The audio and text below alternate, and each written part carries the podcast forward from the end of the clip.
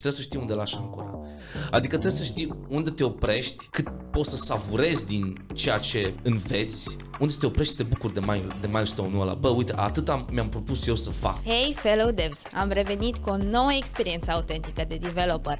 Vorbim despre izvorul pasiunii, provocări, dureri, plăceri, drame și the latest shit in the software industry. Așadar, stai chill, relax și hai să stoarcem zeamă de developer din Rareș Istoc, care este un developer polimat. Eu știam ce vreau să fac oricum deja. Eu aveam tot planul stabilit, aveam direcția pusă în cap, totul era gata, pregătit. Eu știam ce informații îmi trebuie, ce să fac, de unde să mi le iau, știam ce trebuie să învăț. Și atunci, deci, nu mai înțeleg. Diploma era pentru mama ta? Atât? Da. Efectiv. Vrei să... Pentru maică mea, frate. Să aibă și ea o bucurie, suflet, că și eu am terminat o facultate. Acum sunt singurul din casă care n-are masterat, știi? Rareș este un developer cu o carieră impresionantă, începând cu limbajele de programare C, Java și Python și ajungând până la poziția de Technical Lead. A fost și best mentor la HackTM și a străbătut un drum plin de realizări în domeniul IT, trecând de la roluri precum Senior Software Engineer la Head of Engineering. Însă, cariera sa nu este tot ce îl definește. În afara jobului, îi place să se dedice pasiunilor sale personale. Este un colecționar de CD-uri, un jucător avid de board games și card games și un practicant de arte marțiale. Acum, deține poziția de Technical Lead la SafeFleet și încet își dorește să migreze spre zona de Solution Architect. Haideți să-l cunoaștem! Hei Rareș, bine venit! Cum ești tu astăzi? Care e viața ta? Cum ai ajuns aici așa repede?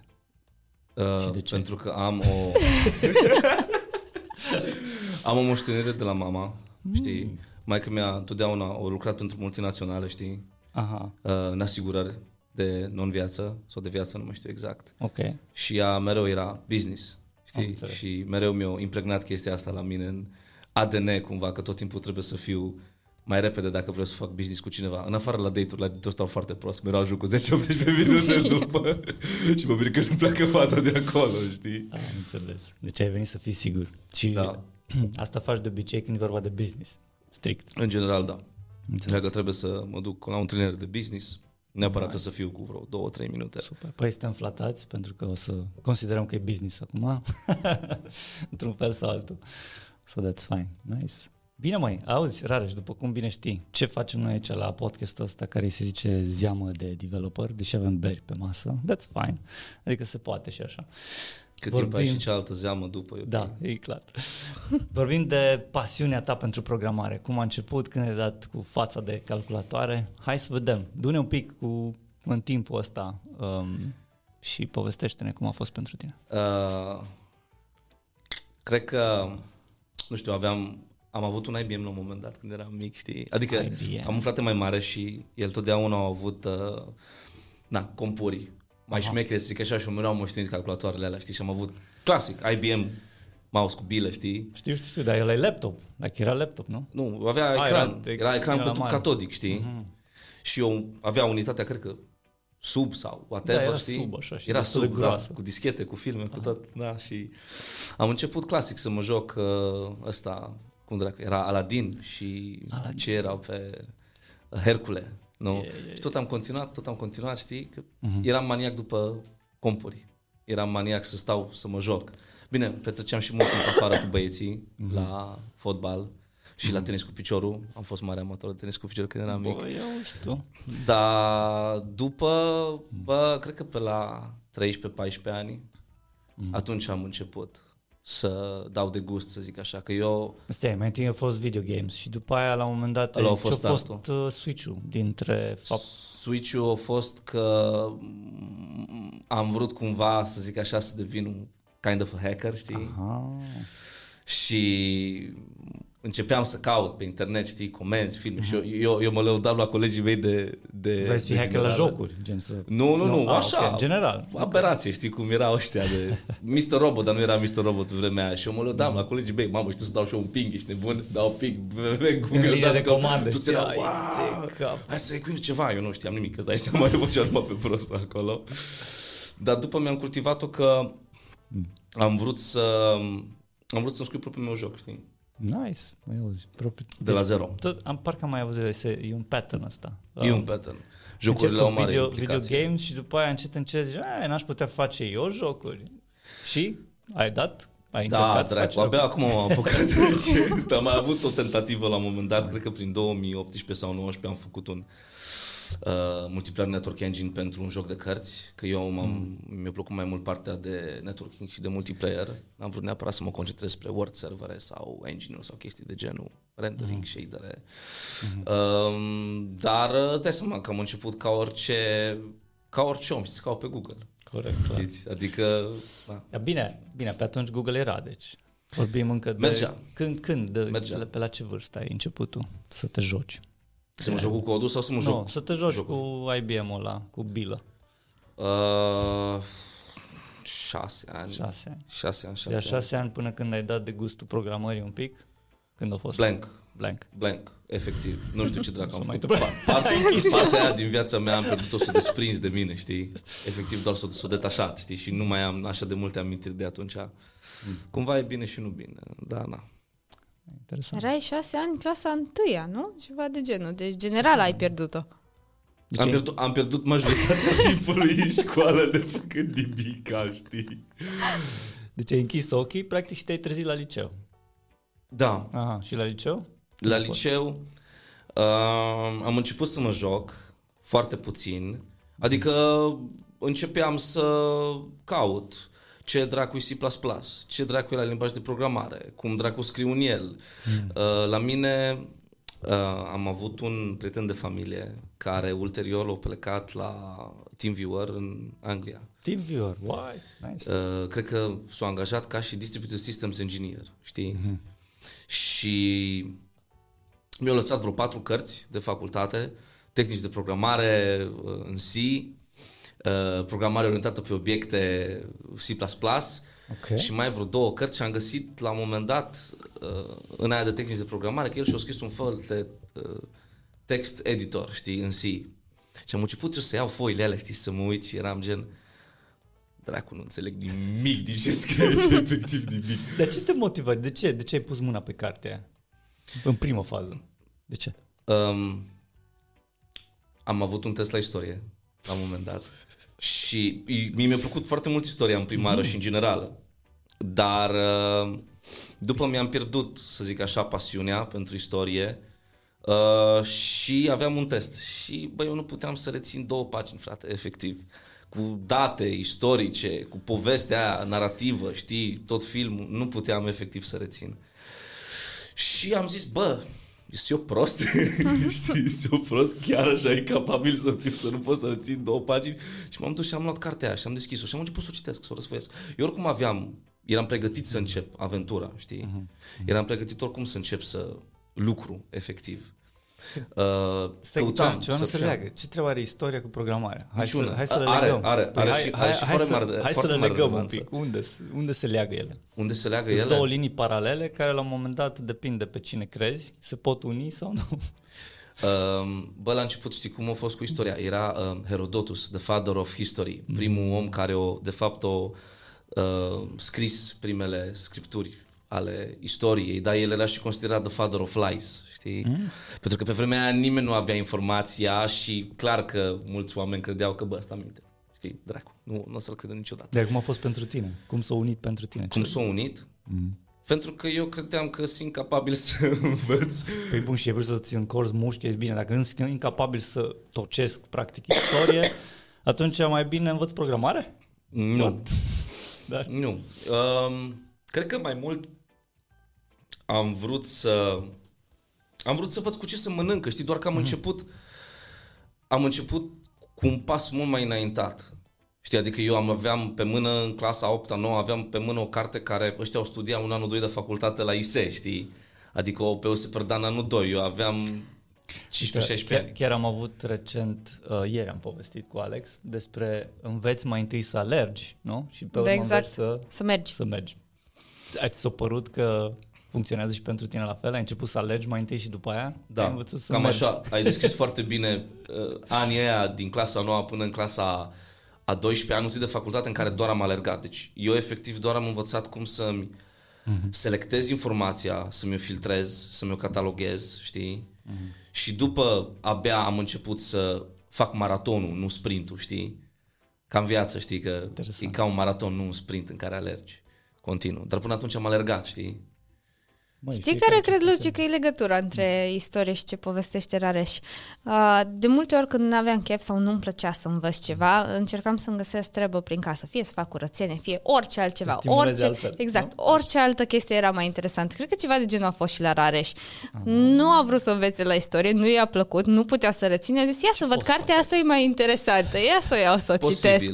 Posibil să fie. E bună teoria ta, că așa fac și eu de obicei când nu mi iese nimic la lucru, știi, fac altceva, mă duc la sală, termin ceva task-ul, măcar să am ceva relevant făcut pe ziua aia ca să nu mă simt ca un căcat, știi? Exact. Să te simți satisfăcut, practic, de ceva, măcar. Da, nu? Să nu mă simt așa de căcat, bă, măcar am făcut ceva astăzi, știi, și am făcut ceva bine. M-am dus la sală, mi-am făcut antrenamentul, chiar dacă nu ieși nimic la lucru. Am închis laptopul, m-am dus la o bere, știi? Asta era vorba unui team leader pe care l-am avut din Nagarro, știi? Bă, dacă nimic nu mai merge, închide dracu laptopul și du-te la bere, știi? Rezolv mâine dimineața, știi? Măcar atât, dacă nu ți-o ieși. E o problemă pentru viitorul tu, mai de mâine. Da. Dar hai să trecem un pic, ca să finalizăm un pic partea asta de istorie. Cum a fost pentru tine când ai aprins flacăra, whatever. Totuși, cine te-a susținut în demersul ăsta? Pur și simplu, a fost oameni care te-au susținut sau a fost pur și simplu interesul foarte puternic? Mania. What? Obsesia.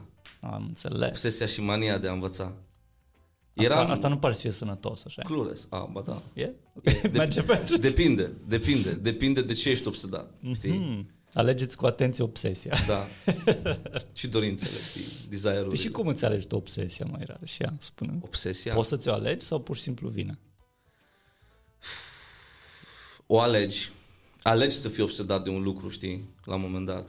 Uite, eu am chestia asta de spiritual evolution, știi?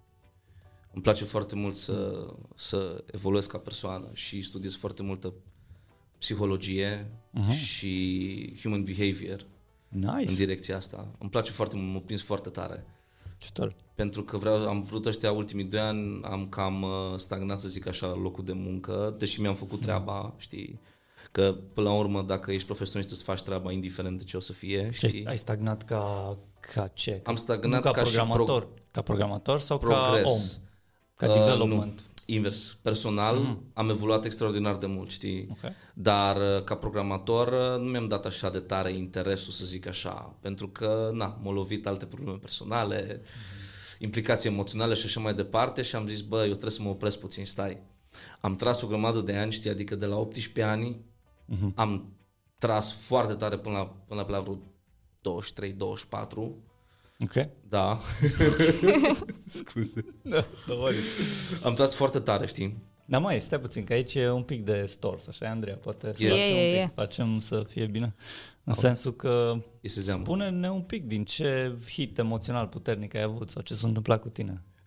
Destul de personal. Destul de personal, okay, da. Deci nu poți să zici pe șleau așa, direct, cum ar fi.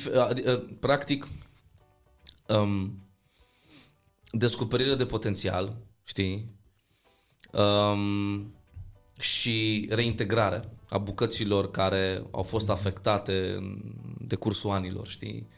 De anumite implicații, știi? Traume nerezolvate, și așa mai departe. Da. Și aia e de fapt ideea cu healing-ul, știi, că îți reintegrezi bucățile tale din trecut. Clar.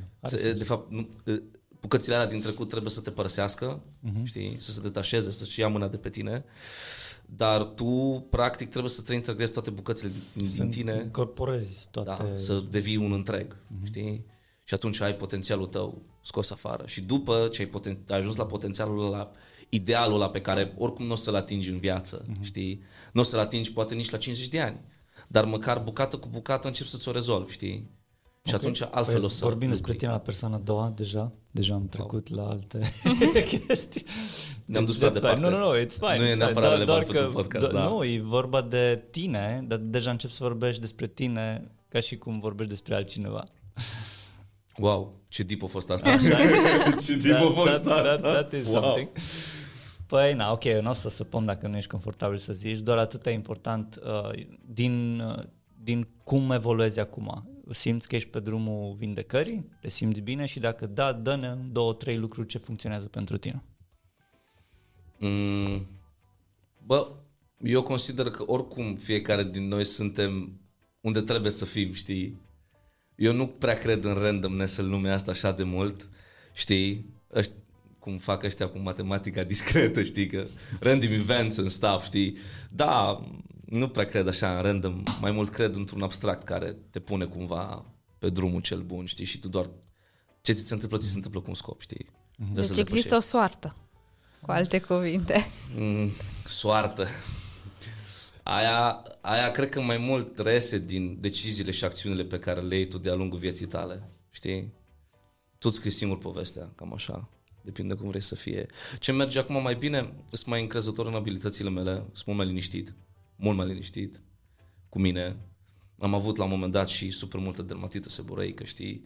Și eu credeam că... Nu știu ce, aici, ok, dermatită, ok. Da, și...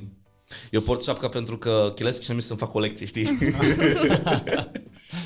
Okay. Și eu tot timpul am crezut că, bă, ce dracu, m-am dus la N medici, nimeni nu a putut, tot mi-au zis, nu mânca spices, nu mânca nu știu ce, nu mânca, bă, voi sunteți nebuni și eu ce fac?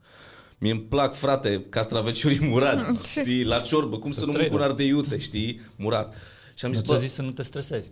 Da, și mi-a zis să mai las stresul, păi dar stresul era intern. Dar nu ți-a zis cum să-l lași? Nu. De obicei nu zic. Absolut, pentru că de obicei trebuie să tratezi cauza, știi? Clar. Am citit la un moment dat un quote într-o carte că singurul lucru mai tare decât... Scuze. Okay. Singurele... E ok, bea berea, da. După aia puteți să arminiți. Îmi place că we got real și suntem natural și putem să le desfășurăm. Păi man, asta e toată ideea, nu? Mă bucur, Doamne, îmi place despre voi. Singurul lucru mai tare decât pielea ta e cicatricea, știi, și sub cicatrice e o rană. Și trebuie să te duci să tratezi rana aia ca să ducă, știi? Clar. Bine zici. Deci încă o dată, ce funcționează pentru tine? Nu ne-ai zis. 1-2 lucruri. Adică ce funcționează? Ce funcționează pentru tine în journey-ul ăsta, în journey-ul tău de a te vindeca? Introspecția. Introspecție, 100%. Pentru că... Ghidată sau neghidată? Adică te ajută cineva să tu o ghidezi. Eu o fac, okay. În principal eu o fac. Uh-huh. Pentru că, știi, self-awareness-ul, uh-huh. Știi, cum acum e o perioadă în care toată lumea, e un trend, știi, toată lumea se simte cool că e pe drumul spiritualității sau healing-ului sau toată lumea se uită la reel-ul, toată lumea face că eu mă healui, dar în realitate e o marjă foarte mică de oameni care de fapt depune munca aia, pentru că oamenilor de obicei le e foarte frică să intre în adâncul sufletul lor. Păi și în adâncul... Nu ți-a fost frică? La cât de obsedat eram. Deci am făcut o pauză, da, știu. La cât de obsedat eram să mă fixui, am zis că trebuie să trec prin hell and come back, știi? Că if you walk through hell... Adică era rău. Era rău și obsesiv. Nu era neapărat așa de rău. Poate eu am fost prea sensibil la un moment dat, știi? Dar un prieten al meu mi-a dat o vorbă. If you walk through hell, just walk. You eventually find the light, știi? Ce drăguț. Sau chestia aia că cât de întuneric e la un moment dat, poți să vezi o fărâmă de lumină, știi?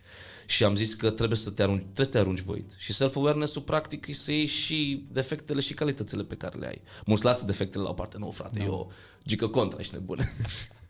Nu merge chiar așa, știi? Nu merge. Mai ne bucurăm că merge pentru tine. Mulțumesc frumos. Hai să vedem. Eram prin liceu pe acolo, nu? Andreea. Da. În liceu, dar eu sunt curioasă de ceva ce îmi povestea Rareș în culise, dacă pot să zic așa. Să nu dea afară din casă, te rog. De la țigară, nu? Cum ți-ai ales liceu și la ce liceu ai ajuns? Deci eu cu școala am avut mare bătaie de cap, îți zic sincer. Cred că am fost la... o primară, 2 generale, 2 licee și la 2 facultăți. M-am transferat destul de des. Știi? De ce? Dezinteres, daydreaming. Eram super inconștient de lumea reală care mă înconjoară. Știi, de obicei prima noastră formă de conștiință pe care am dezvoltăm e la 3 ani. Eu nici la 14 ani nu aveam încă sau 13, eu că eram în bula mea, știi? Probleme, note slabe, în a 6-a sau a 5-a cred că era să rămân repetent, eram corigent la bio, corigent la mate, probleme, maică-mea, știi, ce să faci, știi? În a 6-a sau a 7-a am rămas corigent la română, deci eu am fost foarte mediocru, să spun, mediocru spre rău la școală, foarte rău. Da. Ți-ai revenit? Ce? Ți-ai revenit de atunci și până acum? Dacă mă duce într-un sistem școlar, sigurat aș fi the advocate of the devil, știi? Sigurat aș riposta împotriva sistemului. Întotdeauna am fost rivalul sistemului educațional. Păi mai, dacă toți stăm aici și ai avea o baghetă magică, ce ai schimba în sistemul de învățământ din România? Numai unul lucru, un singur lucru. Și hai, treacă, meargă dacă... Un singur lucru? Un singur lucru. Hai să punem 3. Hai să punem 3, atunci fă-le scurte. Mai multă colaborare. Colaborare. E ok să antrenezi natura competitivă, okay, pentru că creează progres automat. Asta e și una din mentalitățile capitalismului până la urmă. E ok să fie competiție, doar că oamenii înțeleg competiția foarte greșit. Doi la mână, mai multă practică. Okay. În sensul că profesorii pun foarte mult accent pe partea teoretică și ei au pretenția aia de eu vă pun pisica pe tablă, voi să-mi ziceți ADN-ul, e prea abstract. Sau cel puțin pentru mine așa au fost. Okay. Mie mi se pare, pardon, eu sunt porc. Da, stai ce, după bere merge bine. Sincer. Dar după mine cel mai important ar fi să pui la un moment dat ADN-ul și după să te duci spre pisică, știi? Mi se pare că we need to keep things simple, știi? Și cât mai practic. Ok, deci comunicare în ciuda competitivității. Practică. Și a treia? Să scoatem dracu favorizările alea, știi? Că eu mă duc, frate, de jur să-mi bag picioarele. Eu mă duc, fac ore cu profesorul la clasă, știi? Dau... un băț, 100 de lei, stai să nu vorbesc ca pe cartier, știi? Da, 100 de lei la prof sau așa, cât dracu, pe atunci era 70-100, depinde cu cine făceai. Aha. Fac ore cu el, ăla îmi dă așa pe sub masă, știi? Îți dă uite ce aici, trebuie să știi să faci. Uite aici, să nu zici la nimeni, știi? Să nu zici la nimeni. Îți dă subiectele? Tine. Uite, what? Până la 8 e ok. De la 8 la 10 faci tu cum te descurci, știi? Bă, nu-mi plac favorizările, știi? Wow. Mi se pare că e o diferență foarte mare în a fi profesor și pedagog. Nu toată lumea face așa, dar da, favorizările... Sunt anumite specimene care fac, dar acum e de înțeles, știi, viața e grea, mai ales... La oraș. Fiecare se descurcă cum poate, știi, ca să-și asigure un trai, dar acum dacă ai... Ca și Iohannis, știi, cum v-ați cumpărat? Din muncă cinstită, 6 case, știi?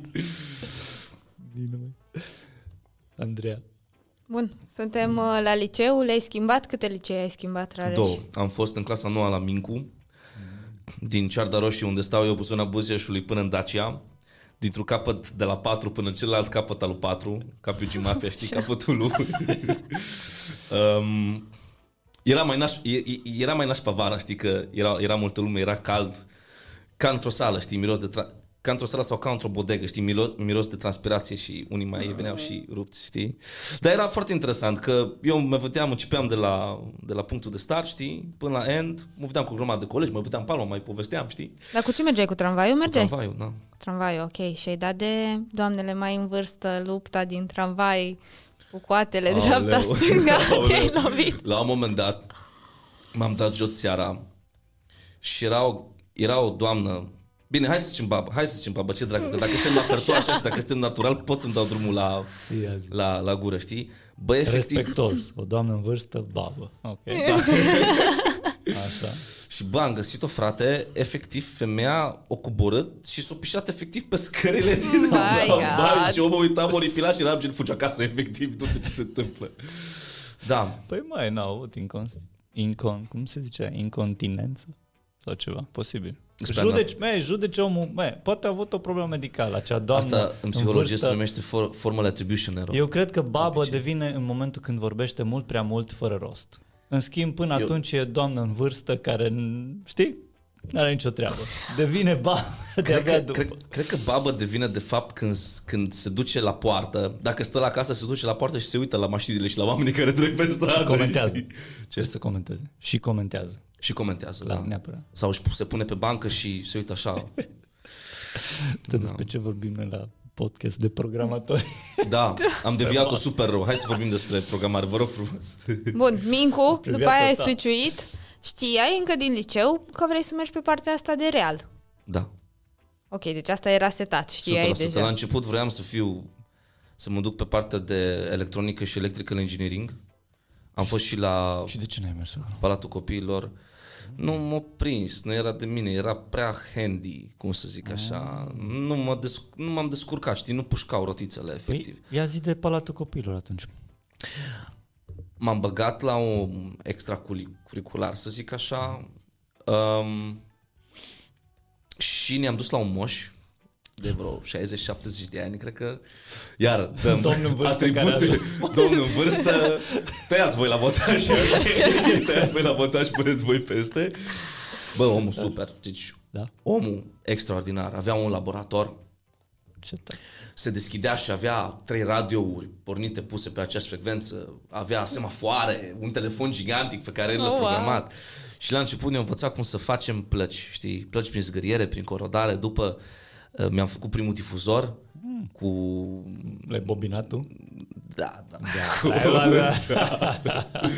Era bine. Nu! Am perforat, am lipit, am terminat, am plecat. Ai plecat, da.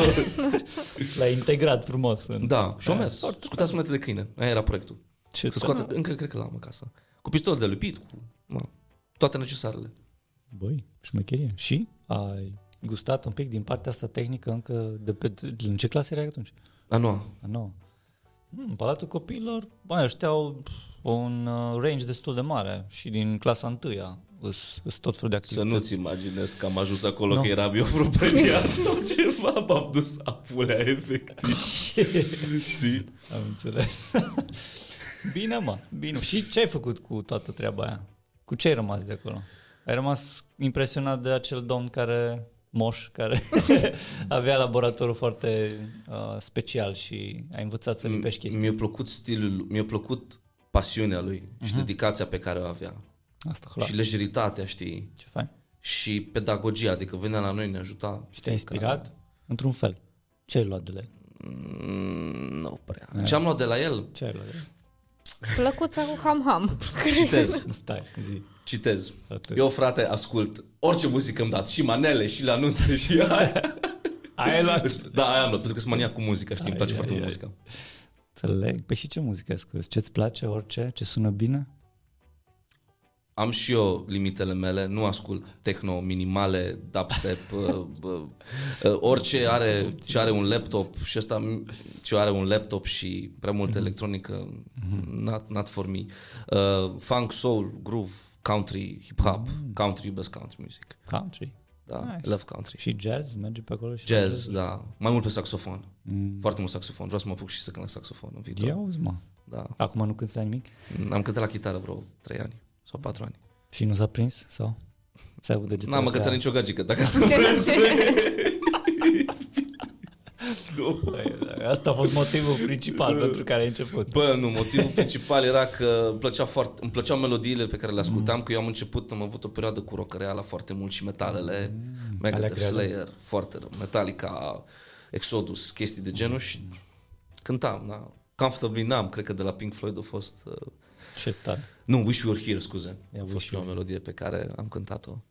Și făceai mai mult cover-uri, mă gândesc, că n-ai compus nimic. Îți dai seama, frate. Eu, tutoriale YouTube fără nicio implicație în teorie muzicală. Nice, foarte tare. Și asta era în liceu încă, nu? Da. Bun, mergem mai departe. Ajungem în clasa 12-a. Înainte de asta, spune-ne dacă ai luat testul la istorie de care ne ziceai. Testul la istorie? Nu mai știu. Posibil acum eram în vremea aia să nu. Eu zic că era daydreamer. Aveai zone out moments când pur și simplu te întreba cineva ceva și literally nu știai ce se întâmplă. Oh, Doamne. Da? Eu n-aveam sindromul fight or flight, la mine era freeze. Efectiv, freeze. Dar și de ce crezi că l-aveai? Pe atunci. Noi suntem încă în liceu. foarte complicat și personal. Ok, înțeleg. Dar ai aflat, adică știi motivul acum. Ești pe drumul healing, așa au zis. Nu? Da, știu și e aproape gata, să zic așa. Băi. Bun, felicitări. Suntem a 12, acum ai ales facultatea, unde ai ajuns? M-am ales facultatea, poai. Deci dacă vă zic că eu nu cred dacă cineva mi-ar fi dat mie o șansă că o să ajung la facultate. Vă zic sincer.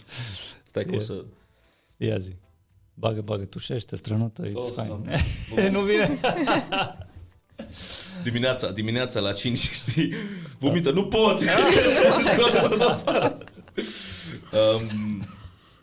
Cum am ales-o? Bă, eu aveam oricum de ales între Vest și Poli, adică pe atunci aveam pretenții și speranțe. Dar stai așa, voiai să faci facultate înainte de toate. Dacă era după mine, 80% nu. Așa. Eu facultatea am făcut-o doar ca să... Bine, acele 20%, știi, că e Pareto, știi, 80-20. Acele 20% era o mică fărâmă de speranță pe care o aveam că oamenii de acolo o să fie îndeajuns de profesioniști și pedagogi și o să aibă cunoștințele necesare ca să mi le îmbunătățească și să mi le împrospăteze pe ale mele, știi, să-mi dea un upgrade. Și după ce am ajuns acolo... Am vrut să plec. Efectiv. Imediat după sau ai stat un an? Cursul 2, programare, aha. Codul H și tastatură, eram gen, am plecat, eu nu stau aici, frate. Ok, dar cum ai ajuns acolo? Cum am ajuns la Poli? Bă, că am vrut să-i las o diplomă la mama. Ca să fii mândră, copilul meu a terminat. Da. Bă, oricum vreau să... Na, m-am dus să fac și eu. La Poli aveam de ales între Vest și Poli. Am dat examenul la Poli. Dracu, știi cât am luat, am făcut culegerea aia de 4 ori. Pup la proful meu de mate din liceu, cel mai tare om, m-a ajutat, m-a susținut, m-a dus până acolo. Proful meu de la clasă nu credea că o să-mi iau vreodată. Se uita la mine, bă, Istoc. Nu zic că nu e bacul, frate, dar nici să nu te aștepți la o notă foarte mare, știi? După aia 9.50 la mate, bum, muie. Știi? Na, oricum ăsta era modul lui de a ne motiva, era tough love, știi, n-am putut să, după când am înțeles de fapt ce făcea el, n-am putut să mă supăr, era așa, dar era bacapot și gola de supăr, dar proful meu de meditație a fost un om extraordinar, adică e un om extraordinar, că doar a murit, ce dracu. Dar ce se făcea, măi, analiză matematică, dădeați la Poli, erau două.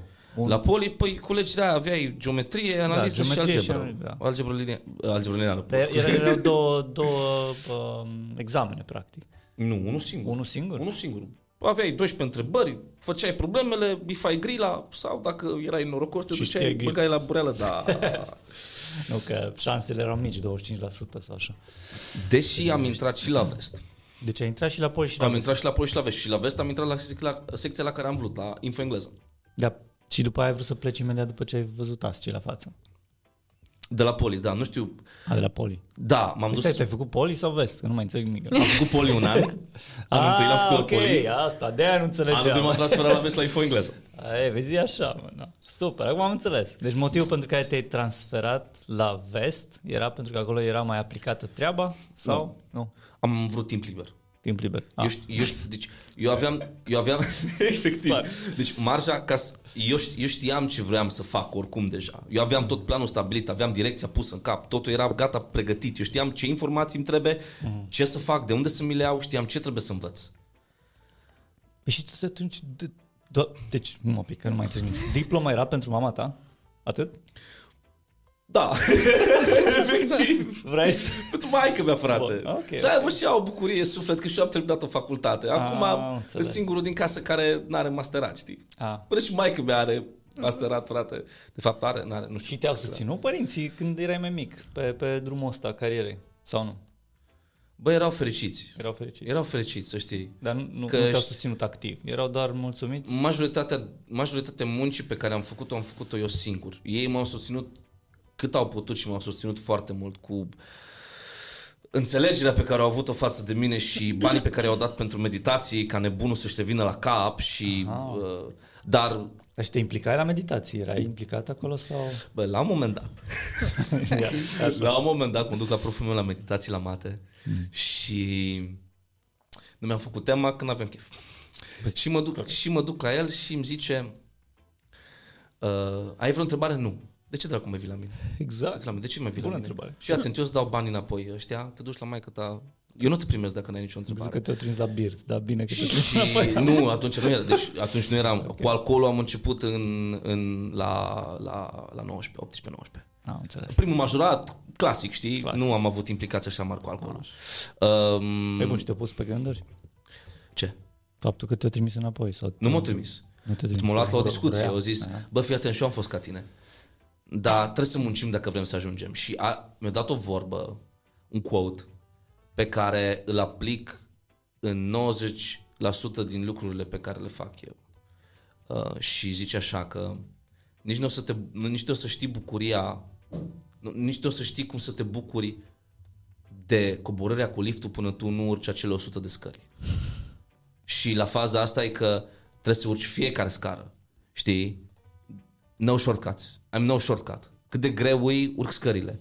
De atunci m-am inspirat, știi? Și de atunci m-am pus pe treabă și de atunci au început să-mi placă cât de cât matematica din cauza lui. Wow. Știi că sunt oameni care au shortcut, there's no shortcuts in life, știi? Dacă te duci cu un pas mai sus față de treapta pe care trebuie să urci, s-ar putea să te arunce înapoi și s-ar putea să-ți fie mai greu să urci. Și până să-l întâlnești, căutai tot timpul shortcuts?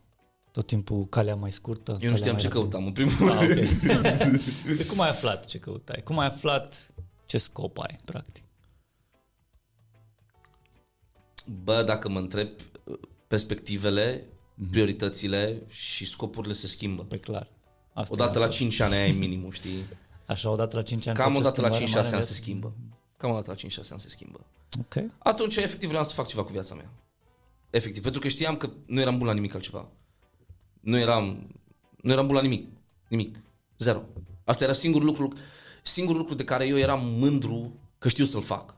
Și îl fac în continuare și azi. Și s-a dezvoltat într-o pasiune, într-o profesie, într-o carieră. Nice. Era singurul lucru la care eram bun. Și eram mândru că am avut istoricul pe care l-am avut cu școala, știi? Mm-hmm. Și nu eram debusolat sau ceva. Da, părinții tăi, când tu erai așa vagabond și foarte... Vagabond, dracu, am fost cel mai cu minte copil, hai dracu. Păi așa ai zis tu, sunt cuvintele tale. Vagabond, și vagabond. Nu, frate, am fost cel mai cu minte copil, eu nu puteam să percep rău, man. Serios, ok, nu. Atunci erai, nu erai așa bun la învățătură. Nu. Ok, retrag, nu vagabond, nu așa bun la învățătură. Părinții tăi au fost înțelegători? Sau au pus presiune? Au fost și înțelegători, clar că niciun părinte nu o să-și denigreze copilul, nimănui, asta e regulă. Okay. Totul se păstrează intern în casă. Nu îți denigrezi copilul, te duci la cineva și zici, bă, uite ce-a făcut asta. Clar, nu. Dar zic că așa, cum ai simțit-o tu? Bă, eu am fost norocos că am foarte mulți prieteni, povești de la foarte mulți prieteni, cu părinți stricți, duri, cu presiune, cu învață, 10, știi? Antrenarea perfecțiunii, știi? Și urmărirea perfecțiunii. Bă, cred că până în a noua au fost mai stricți, mai duri, mai multă presiune. Din a noua, tati... Treaba ta. Doamne ajută. Aha. Sincer, că m-au lăsat și n-au pus presiune pe mine, că am putut să mă desfășor liber, degajat, să cresc cum vreau eu, fără ca nimeni să-mi pună, bă, vrei să faci programare electronică, ce vrei? Fă-o. Știi, părinții mei cum n-au avut nicio implicație tehnică, n-au nicio apartenență la chestia asta.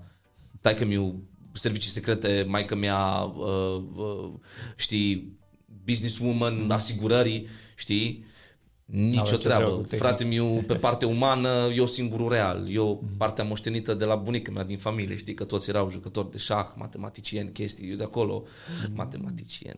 Eu nu am fost foarte bun nici la mate și nici acum nu o consider un om bun la matematică. Ești un pic cam modest așa, nu? Cine poți să iei 9 și cât ai zis că ai luat admitere la Politehnica? Bă, deci 9,50 a fost bacalaureatul la matematică. La mate, bacu, așa. La poli am luat, nu știu, 7, nu știu cât, 8, dracu știe. Dar oricum în școală se... Deci faza asta cu notele, știi, eu când aud ăștia cu notele. Da. 10, frate, știi, 9, 10. Bă, deci fiți atenți. Ia zi. Cum simți? Notele sunt doar cifre făcute din pix care ți-e dă un calificativ, să zic așa. Calificativ, dracu știi, ai văzut și analfabet pe lângă și am și dicție. Scuze, analfabet funcțional, nu? Semne alfabet funcțional, nu? Așa era vorba. Ziceți notele pentru tine. Da, au vorbit notele de-a lungul anilor pentru mine, stai liniștit. Că tu, practic, ai urmat ordinele corect și că ai avut o capacitate de a memora fantastică. Bravo, hai să-l aplaudăm. Da, dar după...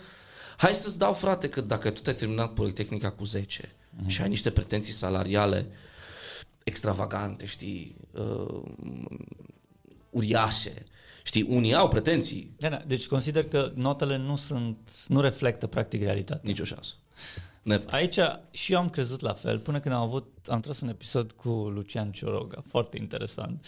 Și zicea un lucru, că ei făceau la un moment dat angajări pe baza notelor de la facultate. Okay. Și întrebarea e de ce. Da, de ce? Deci toți peste 8 erau in the mix, ceilalți nu. Bun. Pentru că dacă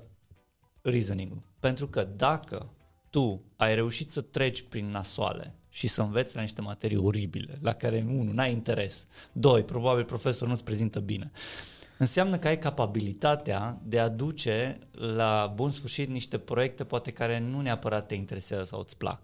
Că nu tot timpul în viață o să-ți placă lucrurile. Dar overall, facultatea ți-a plăcut și ți-ai dorit să o termini. Dar au fost câteva materii care o tras tare în jos. E așa un mic. Chiar dacă tu după pierzi toată informația respectivă și n-are nicio relevanță pentru tine. Exact. E vorba de accountability, de cât de bine push-ui și cât de mult ești pe și mai mult faptul că ai reușit să duci la bun sfârșit o chestie pe care tu ți-ai propus-o și dacă tu ți-ai promis că eu o să termin facultatea, îți dă și încredere în tine, știi? Asta e de fapt și încrederea, îți ții promisiunile pe care tu ți le-ai propus ție, știi? Mai Rareș, cum stai tu cu încrederea? Cum faci tu să o umfli? Sau nu umfli? Cum faci să o ții, menții? Cum profesional sau personal? Și. Vorbim de ambele. Profesional e în lucru. Profesional e în lucru? Personal, scuze. Personal e în lucru. Am înțeles. Profesional foarte bine. Foarte bine. Foarte bine. Am avut o perioadă în care... din cauza deficiențelor de cunoștințe și când n-am avut atâtea experiențe relevante în industrie, normal că n-am avut atâta încredere în mine, dar din nou am avut determinarea și ambiția. La mine e ambiție, e doar ambiție, atât tot. De câte ori m-a pus la pământ orice, m-am ridicat și m-am făcut mai puternic, punct, știi? Wow. Efectiv. Și la mine a fost și furie de-a lungul anilor și determinarea că eu o să ajung. Adică am avut și modele care m-au inspirat, știi? Adică eu la 16 ani, modelele mele, 16-17 ani erau Ken Thompson, Dennis Ritchie, știi? Și la aspect, adică vreau să arăt ca ei, eram gen la 70 de ani, eu să fiu acolo, să programez. Nu, acum sunt conștient că o să se schimbe prioritățile și nu o să mai am luxul să-l fac. Copii, filme, chestii, na. Dar cât o să pot, o să fac treaba asta și la 60 de ani, și la 70 de ani o să fac aceeași chestie pe care o fac azi.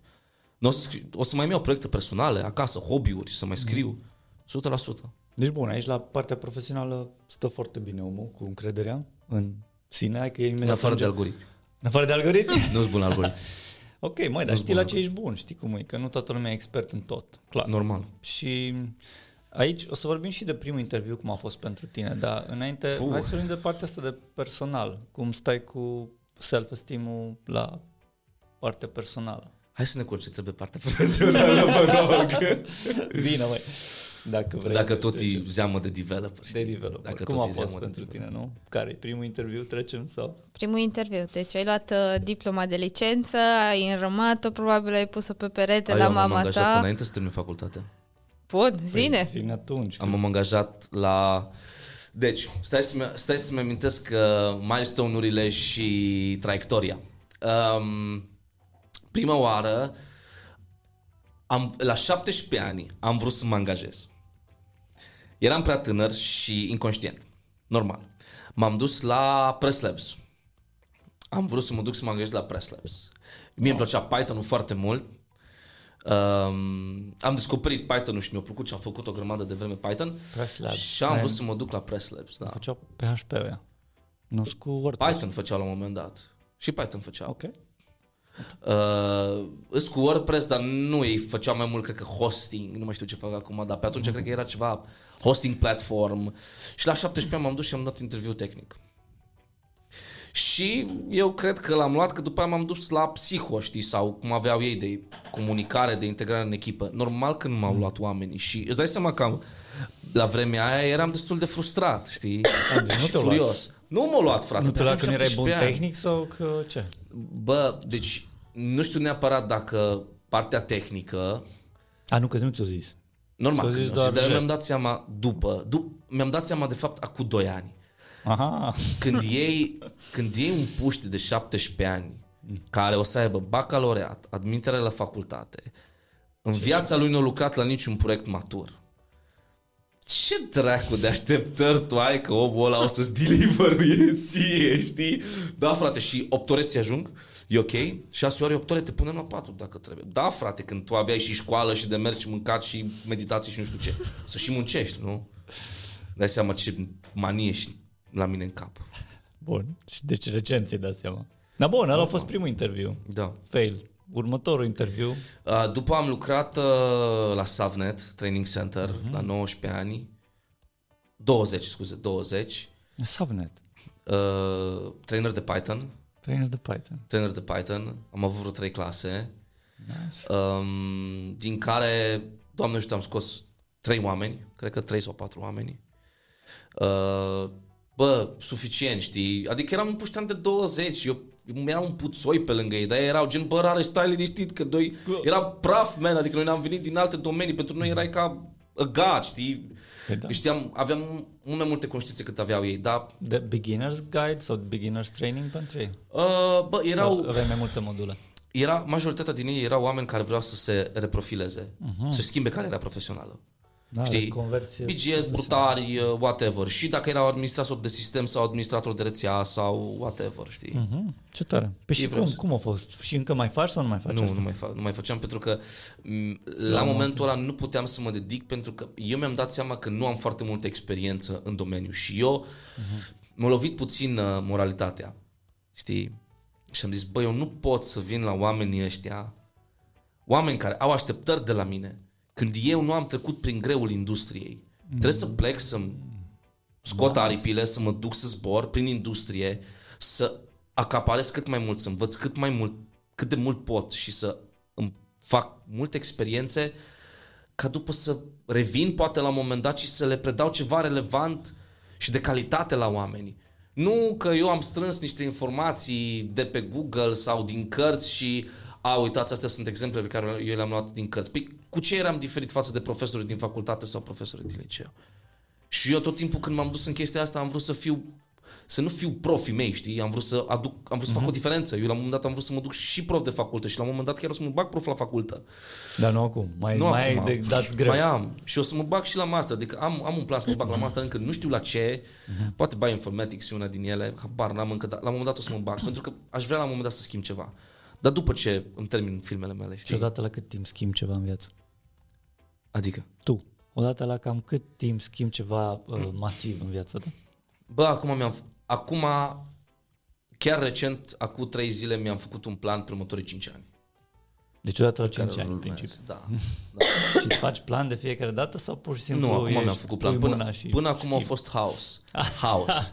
Până acum, efectiv, e un principiu stoic. Sunt fan stoicism. E un principiu stoic că dacă corabia ta n-are o direcție, o să fie bătută de vânt și nu o să mai știi efectiv unde te îndrepti. Și trebuie să știi unde lași ancora. Adică trebuie să știi unde te oprești, cât poți să savurezi din ceea ce înveți sau studiezi sau practici, unde să te oprești și te bucuri de milestone-ul ăla. Bă, uite, atâta mi-am propus eu să fac. Pentru că altfel îți dedici timp, you spend unnecessary time on that. Și n-are rost. Poate poți să te concentrezi și să iei timpul ăla să faci ceva mai relevant pentru tine. Păi și ce faci? Zi-ne cu exemple, nu așa. Cum a fost pentru tine momentul ăla când ai făcut ceva mai relevant și ți-ai făcut spațiu? Momentul ăla a fost acum. Acum 3 zile am început, o săptămână, 3 zile, cam așa. Deci super, să zic, ești foarte entuziasmat, așa, de planul pe care l-ai făcut? Că e încă proaspăt. Da. Ok. Și o să rămân. Cum ai făcut planul? Planul e structurat în două părți. Așa. Sunt două întrebări la care orice om trebuie să răspundă în viața asta. Așa. Cine ești și unde te îndrepți? Ok. Știi? Ca vând în vedere, bărcuța cu vântul. Da, și cine ești și unde te îndrepți. Ok. Și astea două la mine merg mână în mână. Chiar dacă e foarte complicat ca după o zi în care tu îți dedici majoritatea timpului să performui la spațiu, la profesional, știi, să te chinui acolo, să fii, foarte greu să evoluezi personal și să mai și distribui energia rămasă ca să te introspectezi și să te analizezi, știi? Și atunci, na, găsesc loc. Și atunci am răspuns cât de cât la partea de cine sunt, mai trebuie să lucru la niște defecte de ale mele, dar la partea de unde mă îndrept, mai vreau o bere? Păi cred că ar trebui să mai aducem o bere, da? Nu? Mai trebuie să aducem o bere. Clar. La partea de ce o să fac, am un plan. Momentan fac un shift, mă duc spre zona de solution architect. Mhm. Deci carieră, changing. Da, asta mi-am dat seama că o să fac. Adică eu am încercat aproape de toată în industria asta. Uh-huh. Nu știu dacă am sărit peste scriptul vostru sau ce aveați voi pregătit. Cred că am sărit peste orice, dar îmi place că suntem natural și îmi place că dăm drumul la discuție, cum merge discuția, cum ne bate vântul, așa o abordăm. Îmi place foarte mult chestia asta. Nu știu dacă v-am făcut eu planul sau cumva. Eu mă consider un personaj foarte atipic pentru industria asta, știi? Și sunt foarte nonconformist în general. Deci bine, vedem și partea asta, latura asta a programatorilor. Că... Da. Mie mi se pare, eu am o chestie, ca să fac o mică paranteză cu ăștia nonconformiști, știi? Eu mai mult când iau interviu la oameni sau dacă caut oameni, eu fac 60-40. 60% partea umană, 40% skill-uri. Sau și dacă ai mai puțin de 40% skill-uri, o să te iau. Deci pentru că poți să faci un om să programeze, dar nu o să faci un programator să fie om. Știi? Vorbea de asta e foarte bună, da? Nu garantat. E foarte important armonia pe care o ai într-o echipă. Foarte important. Colaborarea, înțelegerea, liniștea pe care o ai într-o echipă, deschiderea. Eu vreau să lucru cu oameni cât mai deschiși.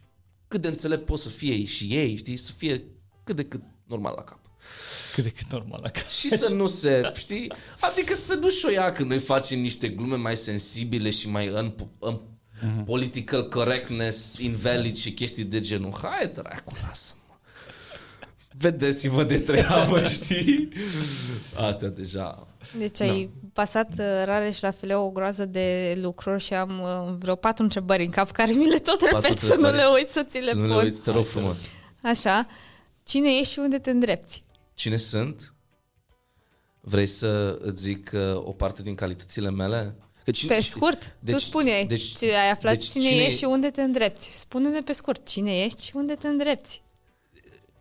Un defect de-a meu e că de obicei duc o discuție mult prea sus. Mă bag în abstractități și în filozofii. Aoleu, am o pizdă de gură, nici nu-ți dai seama. Și asta e unul din defectele mele, știi? Cine ești e format din mai multe lucruri. Calități, defecte, personalitate. Și dacă ai fi să te rezumi la un cuvânt. Cine sunt? Empatic. Ok. Și unde te îndrepți? Unde mă îndrept? Spre succes. Perfect. Cam asta așa. E. Moment ideal, i-am pus și bere acum. Da. Stai, asta e cu alcool? Mi-ai pus de aia cu alcool? Da. Ah, perfect. E bun. Mai aboliția și dracu, mai agardă. N-am avut probleme, carnetul 3 luni, nicio treabă. Iar când te întreabă cine ești și unde te îndrepți, știi să le răspunzi. Da. Bun. Spuneai că ai predat. Care sunt 3 lucruri pe care trebuie să le aibă un mentor bun? Răbdare.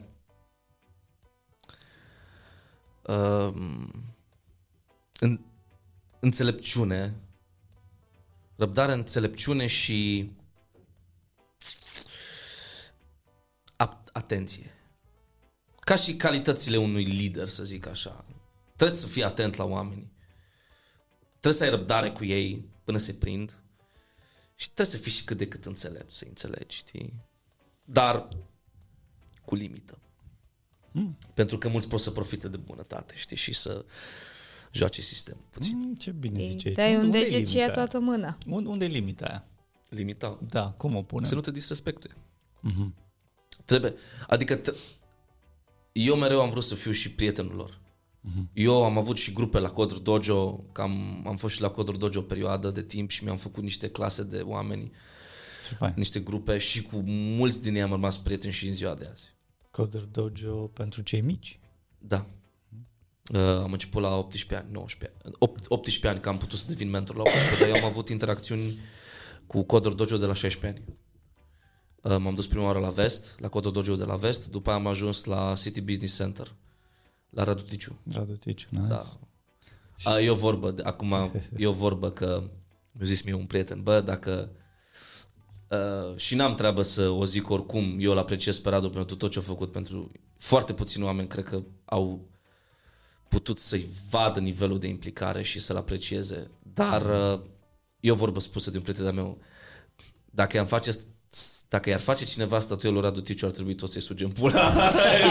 Efectiv. Sincer, pentru că Radu a ridicat... Cred că Beraș face efectul de... Da, Beraș face efectul. Radu a ridicat foarte mulți oameni și îl văd un martir al acestei industrii. E martir, n-ai cum. Trebuie să recunoști ce e a cezarului, a cezarului. Da. Bun.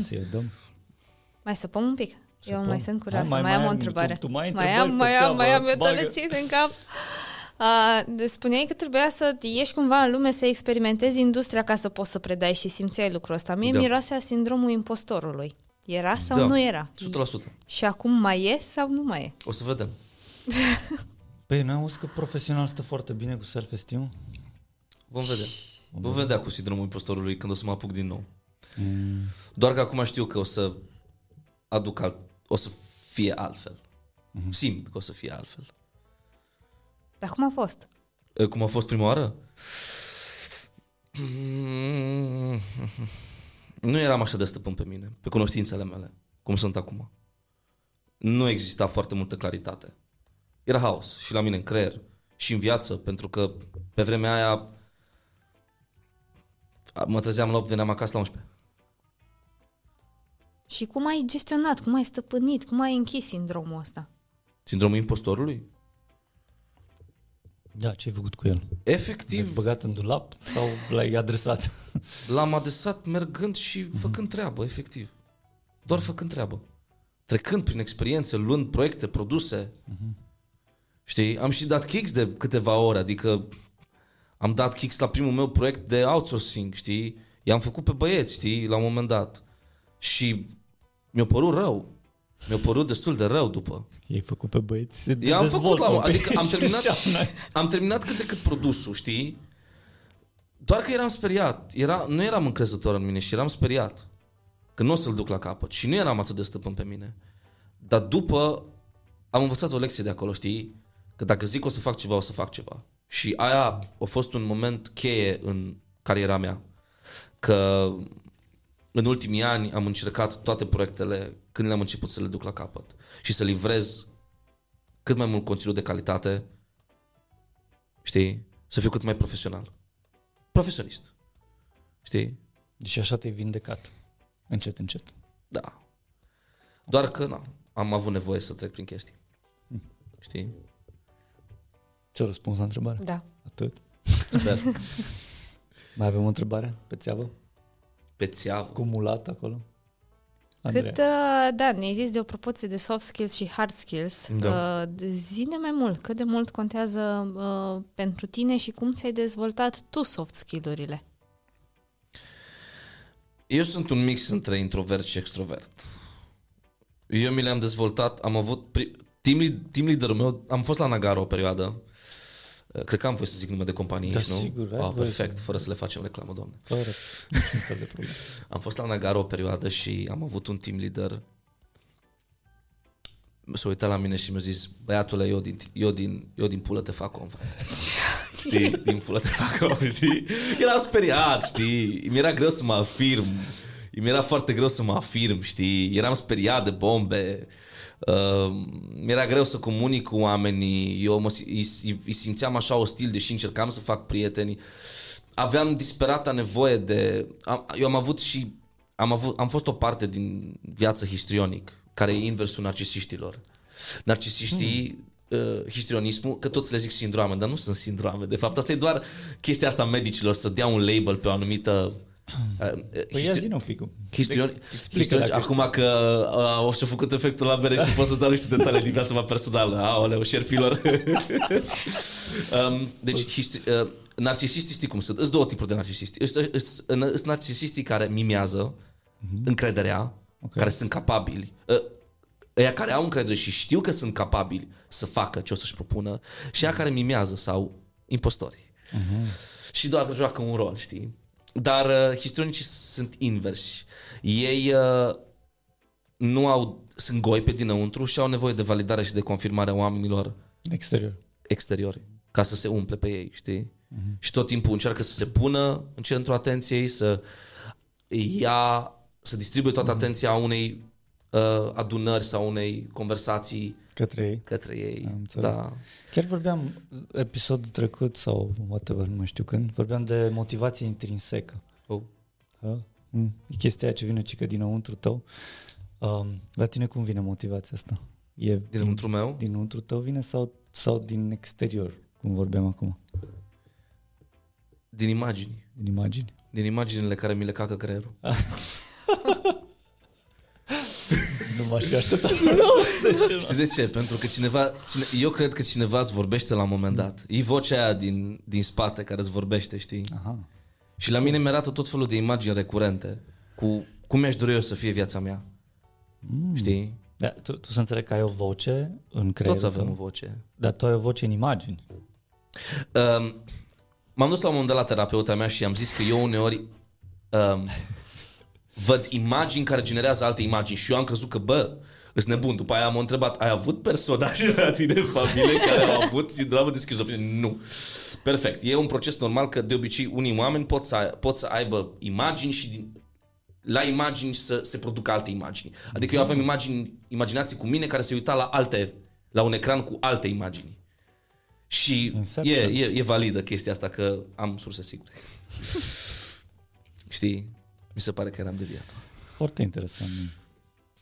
Andreea, curiozități aici? Da, suntem la... Nu am curiozități aici. Am curiozități la Nagarro parcă spuneai. Da. Lead-ul, așa, cel mai tare. Acolo am rămas. Ce s-a întâmplat după ce ți-a spus ce ți-a spus? Cum te-a scos din spațiul ăla intern? Tough love. Atât. Tough love. Și... eu de obicei n-am fost mare fan corporații, știi? Sau whatever. Ai corporații, dă-le dracu, toate corporații. Ce dracu, atâta ne căcăm pe noi. Dar am văzut beneficiul de a lucra într-o corporație și acela e disciplină. Asta am văzut în corporație. Pentru mine personal am dezvoltat multă disciplină și din cauza lui și tipicarismul. Știi, când fac review-uri, refactoring, sunt foarte tipicar cu oamenii. Linia aia trebuie să fie acolo, aia trebuie să fie acolo. Sunt maniac după standarde și metodologii. Îmi place să le implementez cât mai strict. Clean code, solid principles, chestii. Clean code, solid, toate, efectiv, toate. Na. Bine, tipicar în sensul că dai sau pui întrebări. Băi, am urmărit bine aici, single responsibility principle se aplică corect aici? Sau ești genul de, zici, și scoți ochii omului? Zic, băi, tu ești de bula capă, știi, băi, tu ești... Dar bine, eu cum sunt prieten cu majoritatea oamenilor cu care lucru, deci noi ne permitem, pentru că eu înainte să lucru cu ei, eu vreau să mă conectez cu ei. Înțeleg. De la om la om. Știi? Mi se pare că și business-ul cel mai fain e să stai la pahar să vorbești. Clar. Știi? De la om la om. Și după aia îmi permit, știi, băi, tu ești nebun, cum dracu să pui comentul ăla așa sau ce dracu ai făcut acolo? În loc să pui coment, nu mai bine pune numele metodei. Mai trei variabile acolo, adică de ce dracu definiți doar variabile? Bă, man, unnecessary memory, man, unnecessary assignment, ce dracu. Ești pasiv-agresiv în comentarii, sau nu? Oh, da. Super. Măi, spune ce faci acum, ce rol ai și unde ești cu viața ta profesională? Momentan sunt la SafeFleet. Nice. Technical Lead. N-am crezut vreodată că o să ajung în postura asta. Chiar când am intrat la SafeFleet prima oară, am vorbit cu... m-a sunat, sau l-am sunat eu pe team lead-ul meu din Nagarro. Și am zis, bă, am ajuns Technical Lead. În sfârșit vezi cum a fost să vezi cum a fost în papucii mei, exact. Știi? Put yourself in my shoes, știi? Și cum îți urez succes. Bă, la un moment dat a fost greu. Da. La un moment dat a fost greu. Pe care a fost cea mai mare provocare? Să-ți asumi responsabilitatea proiectelor. Și indiferent dacă pică sau nu, tu să fii acolo. Am dat kicks odată, nu o să mai dau, n-am mai dat a doua. Era să pierd un proiect, știi? Și n-am treabă să zic. Pentru că după m-a luat CTO-ul meu deoparte și mi-a zis că, bă, e ok să greșești. Nu e ok să greșești de două ori, dar e ok să greșim. Știi? Prima oară e ok să greșești. Da, și m-a luat chiar fain, știi? Dar după am... De-aia zic astea cu notele, știi? Că... Da, bine, ai avut tu 10, dar dacă îți dau un proiect de 500 de, care generează 5, whatever, 500, 1 milion, 2 milioane, whatever, euro pe mână și nu poți să-l duci, piși pe notele tale de 10, prietene, poți să fii tu orice laureat, premiu Nobel, whatever, nu mă interesează. Nu aia e esența. Adică, bine, poate vine și din chestia asta că eu niciodată n-am fost un elev de 10, știi, deși m-am descurcat și am avut foarte mulți colegi care... Bă, erau peste, aveau 10, adică mă duceam acasă, eu eram fericit că luam un 6. Mama, am luat 6, cât o luat ăla? 8, bă, puteai să tragi și un 7, știi? Exact. Cum se antrenează chestia de perfecționism, știi? Da. Și, dar lăsând modestia la o parte, știi, mă bucur că am fost și buliuit mult la școală, știi? Și oamenii nu dădeau 2 bani pe mine. Mulți din ei n-au dat 2 bani pe mine, știi? Din colegii tăi? Colegi de la toate școlile, știi? Okay. Abia la facultate oamenii m-au apreciat pentru ceea ce știu. Okay. Și la Coder Dojo și așa mai departe, dar cel puțin până în clasa 9-10 nu prea dădeau colegii mei 2 bani pe mine. Nu prea dădeau. Dar mă bucur că... deci eu mereu le-am dorit la toți oamenii de bine, știi? Dar mă bucur doar că am vrut și a fost la mine și nevoia să le dovedesc că o să ajung undeva, stați voi liniștiți. Stați voi liniștiți că o să ajung undeva. Nu, ce știți voi, o să ajung undeva și punct. Stați voi liniștiți. Dar se întâmpla zilnic? Erai buluit zilnic? Nu. Așa din când în când. Eram foarte plângăcios când eram copil. Da? Erai sensibil. Pentru că eu nu puteam să percep rău. Eu nu știam, eu nu puteam să percep rău. De ce ăsta arată la leamă? Erai naiv sau? Foarte. Idealist, așa, optimist? Foarte. Dar știi care e faza cu naivitatea? Naivitatea are și un avantaj. Îți dă posibilitatea să visezi. Să vezi ce alții nu văd. Știi? Te face și optimist și așa să bagi botul, dar îți dă și posibilitatea să te duci la limita limitelor. Și chiar dacă alții nu te cred, tu crezi în tine, frate, că o să ajungi acolo și o să ajungi. Este un exemplu a tău personal. Da. Băi, tu ai crezut, ai știut și s-a materializat. Nice. Uite, vorbeam de încredere. Îmi place cuvântul materializat pe care l-ai folosit, că de obicei așa se întâmplă. Păi da. Dacă ai imagini. Ți se materializează în timp, doar că trebuie să depui și tu puțin efort. Ca să se întâmple chestia asta. Clar. Andrei. Foarte tare. Nu știu unde mă uit. Îți face efectul berea. Mai la lucru acolo la SafeFleet, voi folosiți inteligența artificială? Sau dacă tu personal ai folosit? Nu. Large language models? Nu. Nu te-ai dat cu ChatGPT? Nici așa. Ba da, am început recent să-l folosesc. Dar eu mereu am vrut să rămân cât mai old school, știi? La mine Stack Overflow și site-urile obscure, blogurile obscure, legea, frate, știi? Adică, dar ChatGPT-ul, l-am folosit și mi se pare un altă șmecheră, îți zic sincer. Adică, m-am apucat să învăț Rust. Acum, nice. Da, îmi place foarte mult. Te asistă ChatGPT-ul la... Că sunt chestii care te pot... Mă asistă la chestii pe care mi-e greu să le înțeleg. Dar Rust Programming Book și Hands-on Rust, știi, și alte cărți și tutoriale au totul necesar pentru tine, știi, și dacă vrei să-ți cauți și GitHub-ul și așa mai departe. ChatGPT e fain când, pentru mine cel puțin, ca să mai îmi clarifice niște chestii. Pe care n-am putut să le găsesc pe Stack Overflow și erau foarte specifice. La specificalități te ajută mult.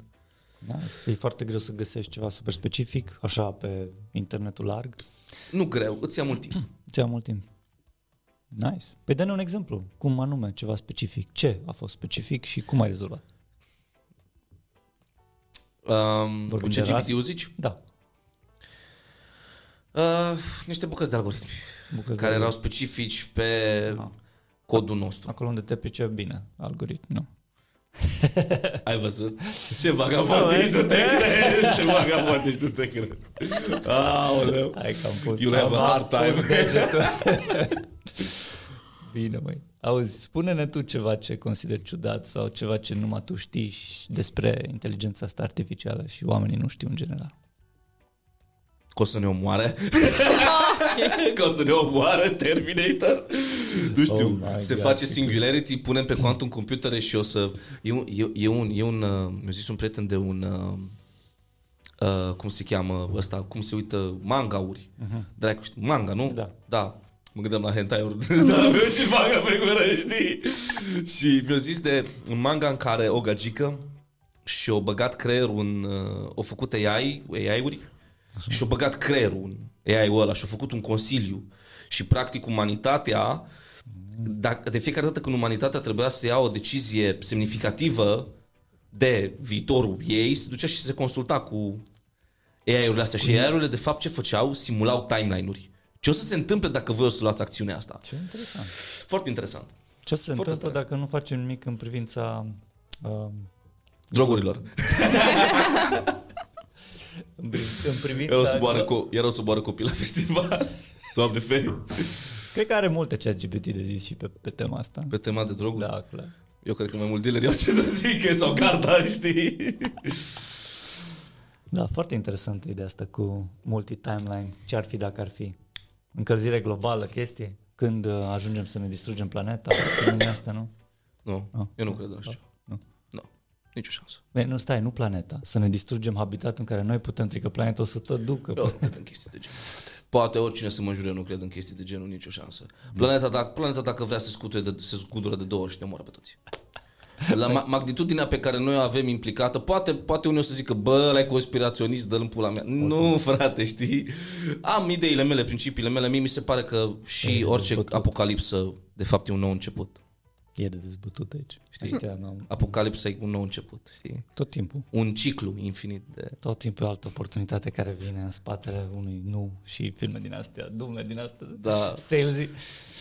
Da, măi, cred că mi-am adus aminte de un banc, chiar când ziceai de asta, cu trecea o planetă pe lângă altă planetă și... Earth, planeta Terra trecea pe lângă o planetă și zicea, mai ce mai faci, nu te-am văzut de sute de milioane de ani.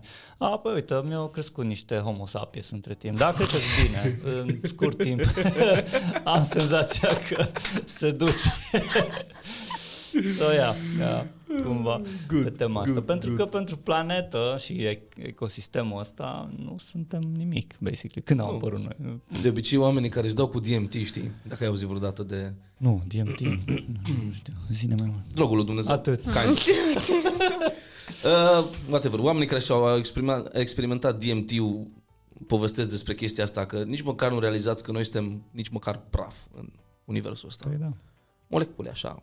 Suntem și noi acolo ceva, dar infimi față de ce există acolo. Știi? Trebuie să punem label-ul de mega explicit pentru episodul ăsta. Da. Bă, dacă vă dau BDCN-ul, o trimiteți, mi-o trimiteți mie. Punem label-ul și aia e. Da, explicit content. Prima oară. Bă, nu știu dacă ați mai avut genul ăsta de experiență, dar v-am zis că eu sunt atipic. Mie îmi place să fiu atipic. Absolut. Eu și la lucru așa sunt. Eu încerc să fiu cât mai real cu toată lumea. Foarte bine, Rareș, ne apropiem. De final. Cu pași mărunți, uite, Andreea, vin întrebările noastre specifice. Avem 2 întrebări care sunt prestabilite, îmi pare rău. 2 avem. Bun.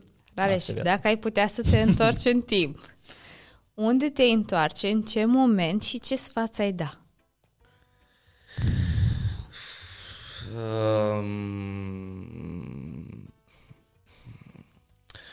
Luăm o pauză, ne mai gândim. Revelion 2017! Nu, glumesc, nu. Nu, atunci doar ca să mai trăiesc beția nebună și partiurile. Dar m-aș întoarce... No, când poți să vorbești cu tine, deci când ești treaz, practic. Treaz? Da, exact, când poți să... Tu zici de partea de conștiință, nu? După ce am devenit și eu conștient. Da. Sau când simți care tu? Care consideri tu că e momentul, da? Întrebarea e deschisă tare. Mă gândeam să zic la testa de la matematică, clasa 10, ca să am și eu 10, dar nu mi-am... Și ce ți-ai spus în momentul ăla? Nu, și dacă de matematică. Bă, m-aș întoarce... Chiar când am început cariera, scuze că fac caterincă și așa, dar m-aș întoarce, cred că chiar la început, când mi-am luat primele joburi și mi-aș zice să am mai multă răbdare. Cu impostorul sau cu tine? Tușe, bagă-mă, las că te-am citit, nu fii nebun. Să am mai multă răbdare cu mine și să mă duc pe progresie incrementală, nu pe perfecționism exagerat. Nice. Adică să-mi dau mie timp să research-ui chestiile și să fac mai multă ordine în haos. Și te-i crede? Nu. Nici așa, pentru că lucrurile trebuie să se întâmple cât trebuie să se întâmple, nu putem să le delayim. Știi, ni se dau anumite... Da. Super. Mergem la următoare, o luăm pe dos. O putut fi serios 5 secunde. Da. Da. Adică dacă vreți să fim serioși, putem să fim și serioși. Păi stai că am terminat episodul, las că nu mai era rost. Următoarea întrebare. Rareș, de data asta mergem în viitor și te vezi undeva la 70-80 de ani. Ce te-ai întreba?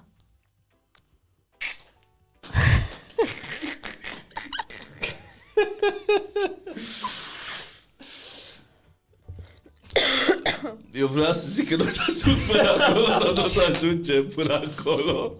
Știi? Vreau să zic că poate nu o să ajung până acolo. Păi da, dacă ai ajunge. Care era întrebarea ta? Mergem, dacă ajung la 70-80, da? Așa. Ce te-ai întreba? Ce întrebare ți-ai pune? Curiozități. Ce întrebare mi-aș pune? Da.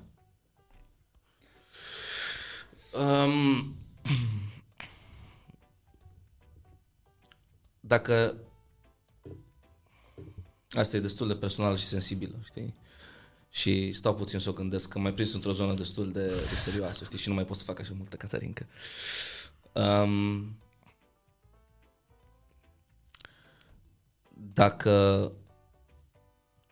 Dacă am meritat toată lupta și dacă am vreun regret sau nu. Știi? Pentru că de obicei, dacă ai ajuns într-un punct în care... ești bine cu tine, nu o să regăsi nici nimic ce s-a întâmplat până în punctul ăla. Și asta m-aș întreba. Dacă totul ce a fost ok, știi? Cam așa. Perfect. Atât. Wow. Lăsăm așa, fără răspuns, pentru că e doar despre întrebare. Mai Rareș, vorbim de o întrebare surpriză de la invitatul nostru anterior. Ok. Alex Acea zice așa. Șmecher. Mai, îl știi pe Alex Acea? Nu știi. E șmecher. Nu, am zis șmecher că există partea asta de... Există așa un trenuleț, că imediat îți cerem și tu să pui o întrebare pentru următorul. Wow! Gândește-te în timp ce răspunzi la întrebarea asta. În ce ai investit banii tăi greu munciți? Acum? Da.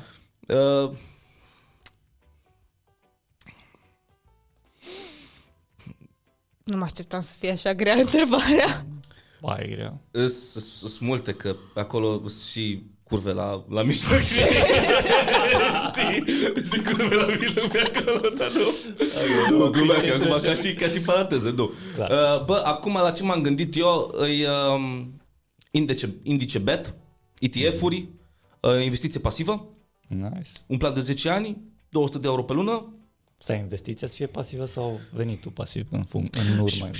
Și tipul de investiție e pasiv, nu e activ. Îți dai seama că nu research-ui, nu faci research activ la companiile în care vrei să investești și te încrezi efectiv, îți bagi bani, rom pe trom, OMV și restul se ocupă pe trade-vil, ce dracu. Trade. Da, okay. Ceva pasiv, să am acolo la pensie, că mie... Dar ceva sigur, că dacă e cu risc mare s-ar putea să nu mai pensie.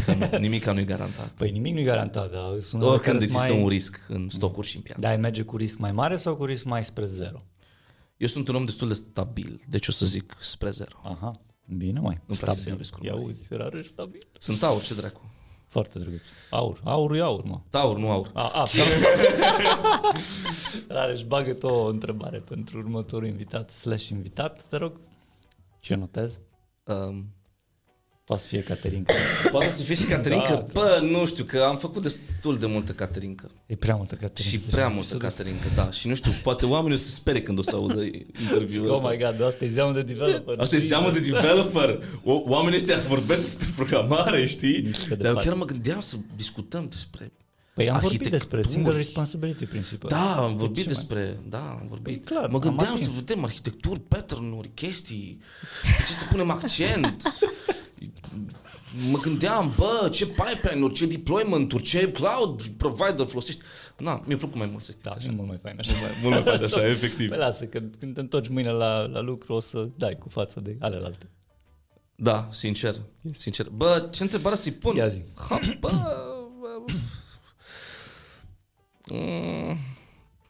Să-mi bag piciorul. Începem cu ce sau cu cum? Începe cu ce sau cu cum? Da, întrebarea ta. Cum începe? Bă, primul lucru care mi-a venit în cap a fost ce. Ce? Așa? Ce? Sau... Ce mărime?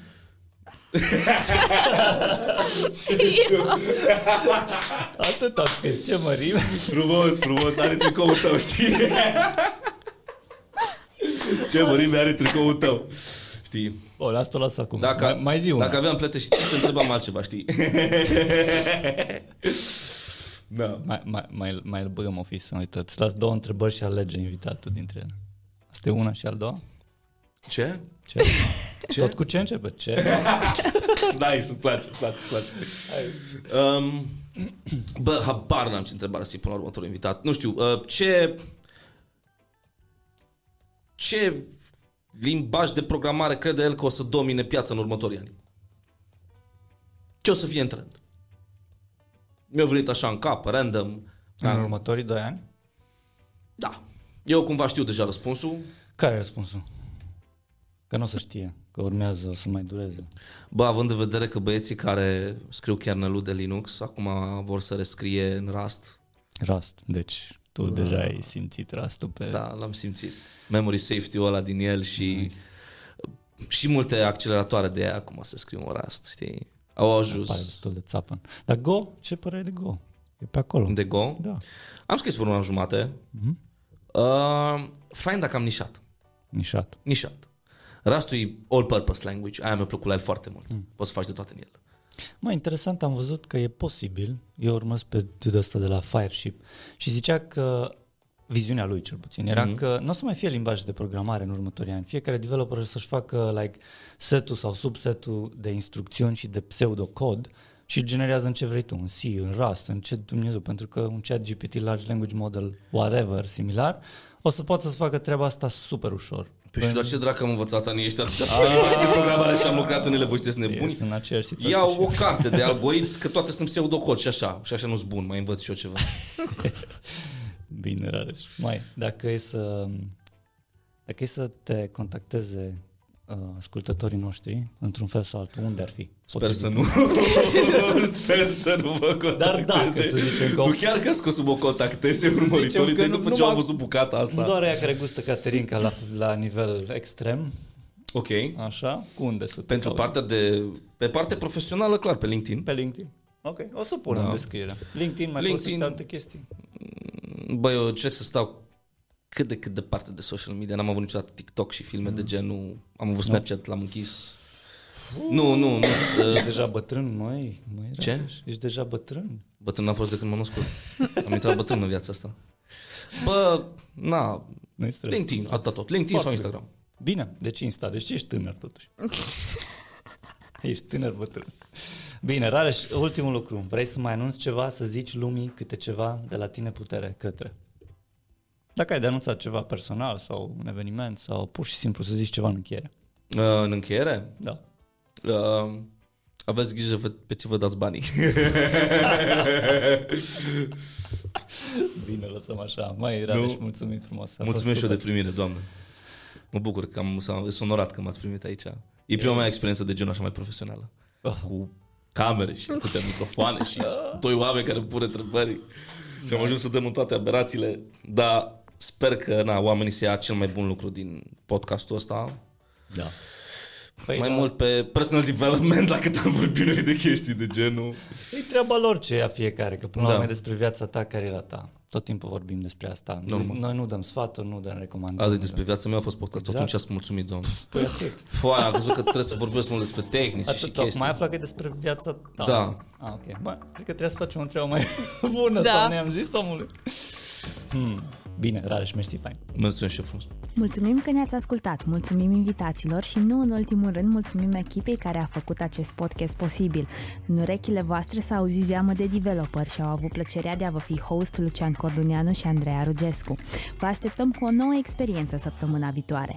Dacă v-a plăcut, vă invităm să dați un share și un subscribe paginii noastre. Power by SensiDev, Love by Launch.